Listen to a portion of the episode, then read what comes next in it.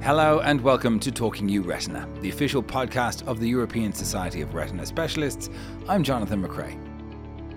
In this podcast, we bring you expert discussions and interviews with leaders from the world of retina and beyond. We'll also keep you up to date with the latest news from the Society. In this episode, something a little different. We'll be looking at the development and use of retinal organoids in research.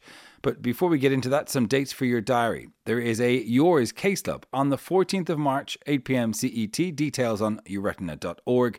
It's always good to hear from the younger voices within our retina community. The uh, EBO exam is uh, coming up fast, the deadline, which is the 15th of March. If you want to apply for this post fellowship qualification, uh, it's a fantastic thing to have on your CV. You can apply before 15th of March again on the website. Abstracts uh, for free papers, posters, and videos. 18th of March is your deadline for that. And the mentorship programs are open until the 11th of April. So a little bit longer for those. Uh, if you want to know more about that, check out previous podcast episodes. Uh, one more thing to mention we would love to hear your suggestions for topics for this podcast. Email us podcast at euretina.org. Well, on with the show, as they say. Uh, Robert J. Johnston Jr., or Bob, is an associate professor in the Department of Biology at Johns Hopkins University, and he has been developing and building retinal organoids for the past decade. Thanks so much for for joining us, Bob. Uh, there's lots of stories in, in the news about uh, organoids, but you've been working on uh, retinal organoids for for uh, it seems like a comparatively long time. Can you tell me a little bit about uh, the, the, the paradigm that the the mechanism you're using to to grow these organoids and how how far advanced that is over the years? Yeah. So first off, thank you so much for the invitation. It's really great to chat. So we started working on human retinal organoids about ten years ago.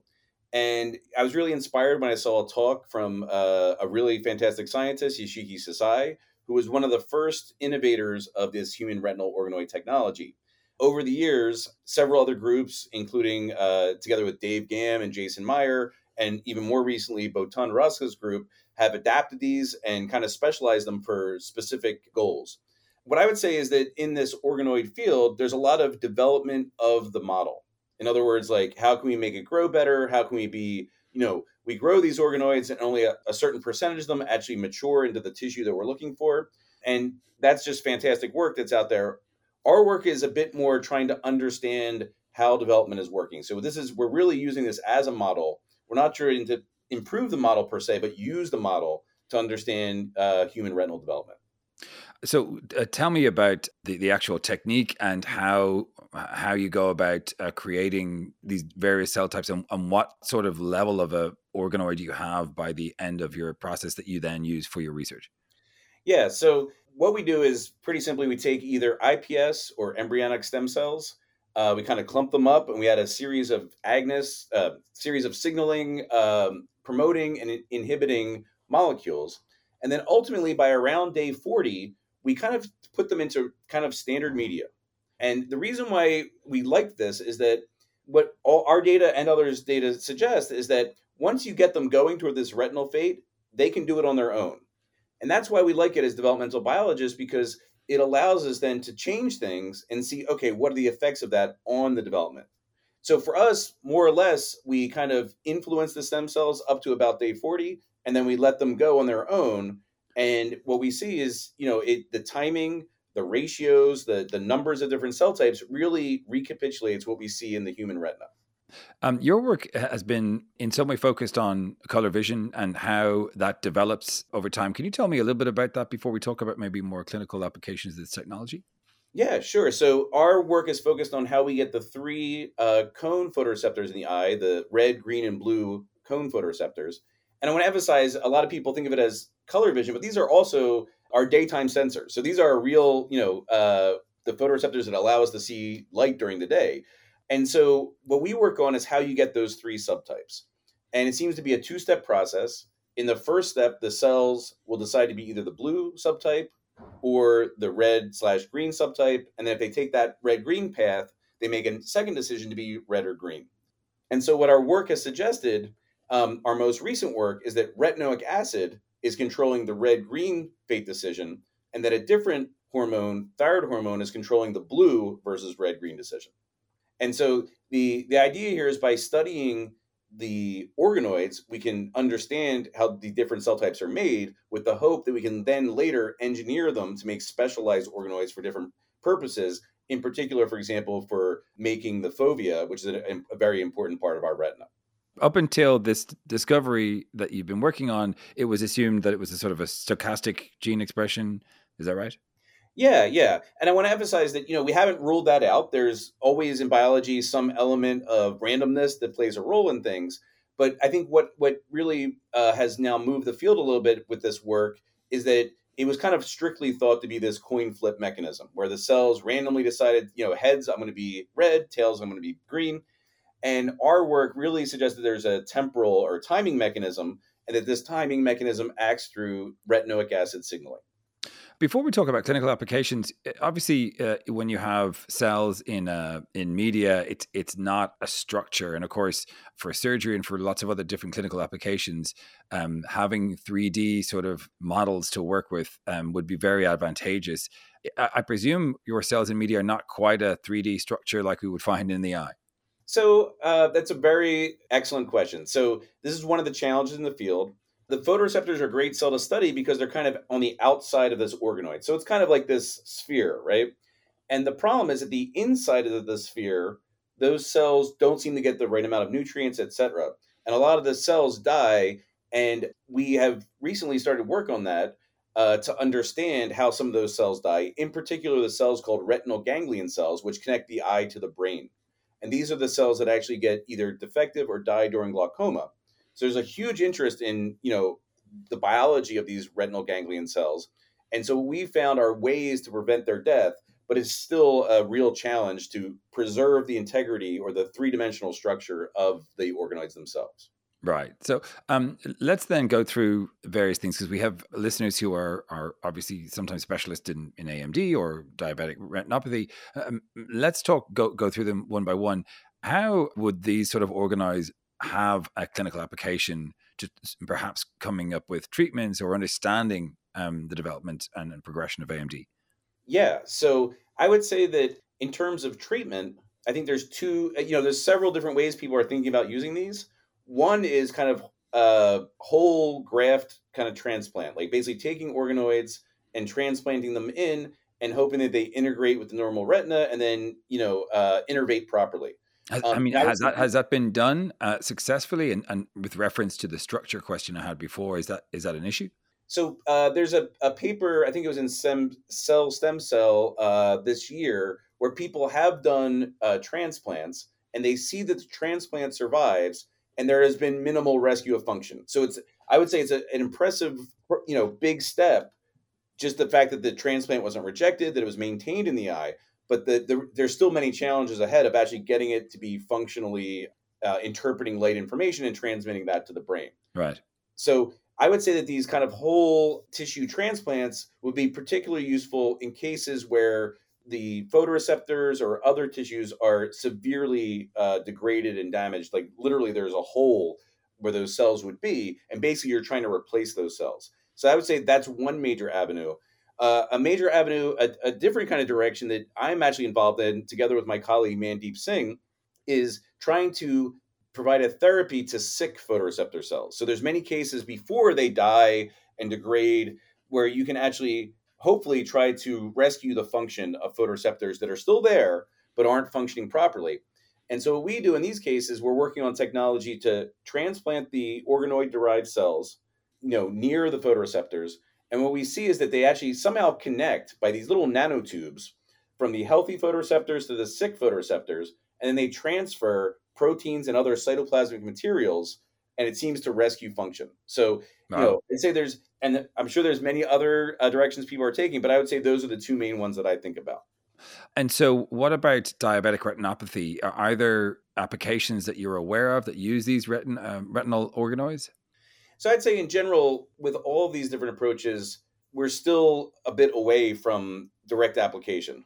I will say that I think, you know, again, kind of going back to the these two major ideas, one will be kind of replacement therapy, and one is kind of rescuing impaired function. Another technique that's being developed at the Eye Institute is uh, using stem cells grown from patients with inherited retinal diseases to grow retinal organoids that have those those diseases already there to try and understand them better. Is that a useful approach to to perhaps understand IRD better?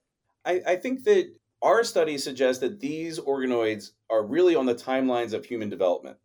So, with that said, if you're studying kind of juvenile time scale retinal diseases, this would be a great model because you know you could you could grow an organoid for maybe a year or so and study the biology of that.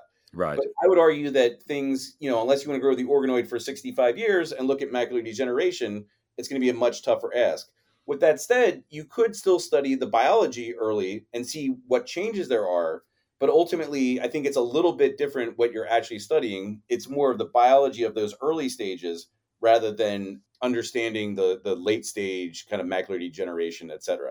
And I just want to emphasize that you know this doesn't mean that it's not going to be possible moving forward, but at least right now, our studies and others really suggest that these are fetal to kind of you know infant uh, developmental timelines and so that's the kind of understanding of disease I think that we could get insight into. Uh, tell me uh, about your research with a collaborator looking at the fovea and uh, and with some potential application for uh, understanding AMD. Yeah, so we have another paper uh, that we're working on in which we're trying to understand how the fovea is um, generated. In particular, the fovea has only the red and green cone photoreceptor subtypes. And so what we found is we studied some fetal tissue and we were a little bit surprised. So one thing we we were not too surprised was that there was mostly red and green there from the get go in that region, but there were still some sparse blue cones, and so we were a little surprised because like, okay, well, what's going on here? Where do they go? And what our data suggests is those blue cones actually convert into red green cones during development. And so this was super cool to us because one, it suggested how this could be working. And what we found is that if we add this thyroid hormone to our organoids, we can actually convert the blue cones into the red green cones. So I think this said a couple different things. One is it said, okay, great, we can study how the fovea is made. But the other thing is it really kind of surprised us in terms of mechanism because we thought, like, okay, once you get a cell, it's going to be that cell for its lifetime instead of, oh, okay, it's going to be a blue cell. Oh, now it converts. Um, right. I think this is going to this work is going to change how we think about in general how different retinal cells are made in the human retina. Let's talk a little bit about these organoids um, in terms of industry. Is there a big shift towards using organoids in trials um, as opposed to animal models? Yes, I will say that um, I'm involved with my collaborator Mandeep Singh uh, at Agnos Therapeutics, and we are working on these approaches the the huge benefit of these strategies that these are essentially bona fide photoreceptors. You know, they're the next best thing from taking human, you know, photoreceptors from real humans and using them. A lot of people have done direct conversion from stem cells, but all the data suggests that really growing them in these organoids is the best way to go. But the challenge really as with any with anything that involves industry is is the money side of things. So again, what we found is that we think that we can grow this um, potential therapy, but it really needs to grow to about day 120 or so. And that's a long time to develop, you know, right. any tool in terms of the, you'd have to have the expertise to manage the growth of the organoids, et cetera, et cetera. So we're trying a bunch of different things to optimize these conditions. And, you know, and part of it is just a simple math of, you know, if we can cut that down by 10 days, you know, how would that influence the cost of the product, et cetera? Yeah. You know, it's a very different thinking for me because I'm very much uh, an academic uh, scientist, but it is a it is a really cool new direction in my career, at least, to to think about uh, ways. And ultimately, between Mandeep and myself, it's really we would love to get something out there that would really help people. Are there other challenges apart from that that time delay in, in making this scalable and and usable as a, a sort of a standard paradigm for researchers? I would say that the time scale is probably the biggest obstacle. The second one would be the efficiency of generating the organoids. You know, you want to um, really optimize that, but I think that you know once industry really picks up on it, I think they would have the infrastructure to to really optimize those conditions. Academic labs were more focused on these kind of fundamental biological questions for publication, not to generate a product per se. Um, another thing to keep in mind is kind of uh, immune rejection. Um, so we'd have to develop these across kind of uh, what's called allogenic lines that are uh, compatible with you know multiple people. But you know, I think the the the strategy is there for us. You know, I think it's just we just have to keep working on it and um, and really optimize it to the best of our abilities. And you know, part of what we're doing is um, again we're we're focused on this cell to cell transfer. So we've been doing we've seen this a lot in in mice. Mandeep uh, and others have seen this extensively in mice. What we've been working on now is kind of like human to human experiments using organoids and then also trying to see this in kind of larger mammal models like pigs and monkeys to to test how how it could work. You, got, you kind of touched on something there with this sort of uh, endless um, march towards personalized medicine. Is there a benefit to creating patient specific retinal organoids that uh, can be uh, used for potentially transplant or or that other technique you were talking about? Yeah, so I would say that there's um, basically two ways to think about it. I think in general, the field is thinking, okay, we're going to take, you know, we're going to find single gene, single mutation dependent diseases. We're going to make stem cells, induce pluripotent stem cells from those people. We're going to use CRISPR technology to edit the genome and correct those. Then we're going to grow an organoid and put it back in. Hmm. And that's a great thing if you know the gene and you know if you can if putting it back in is going to work. And there's really a lot of great work going down that line.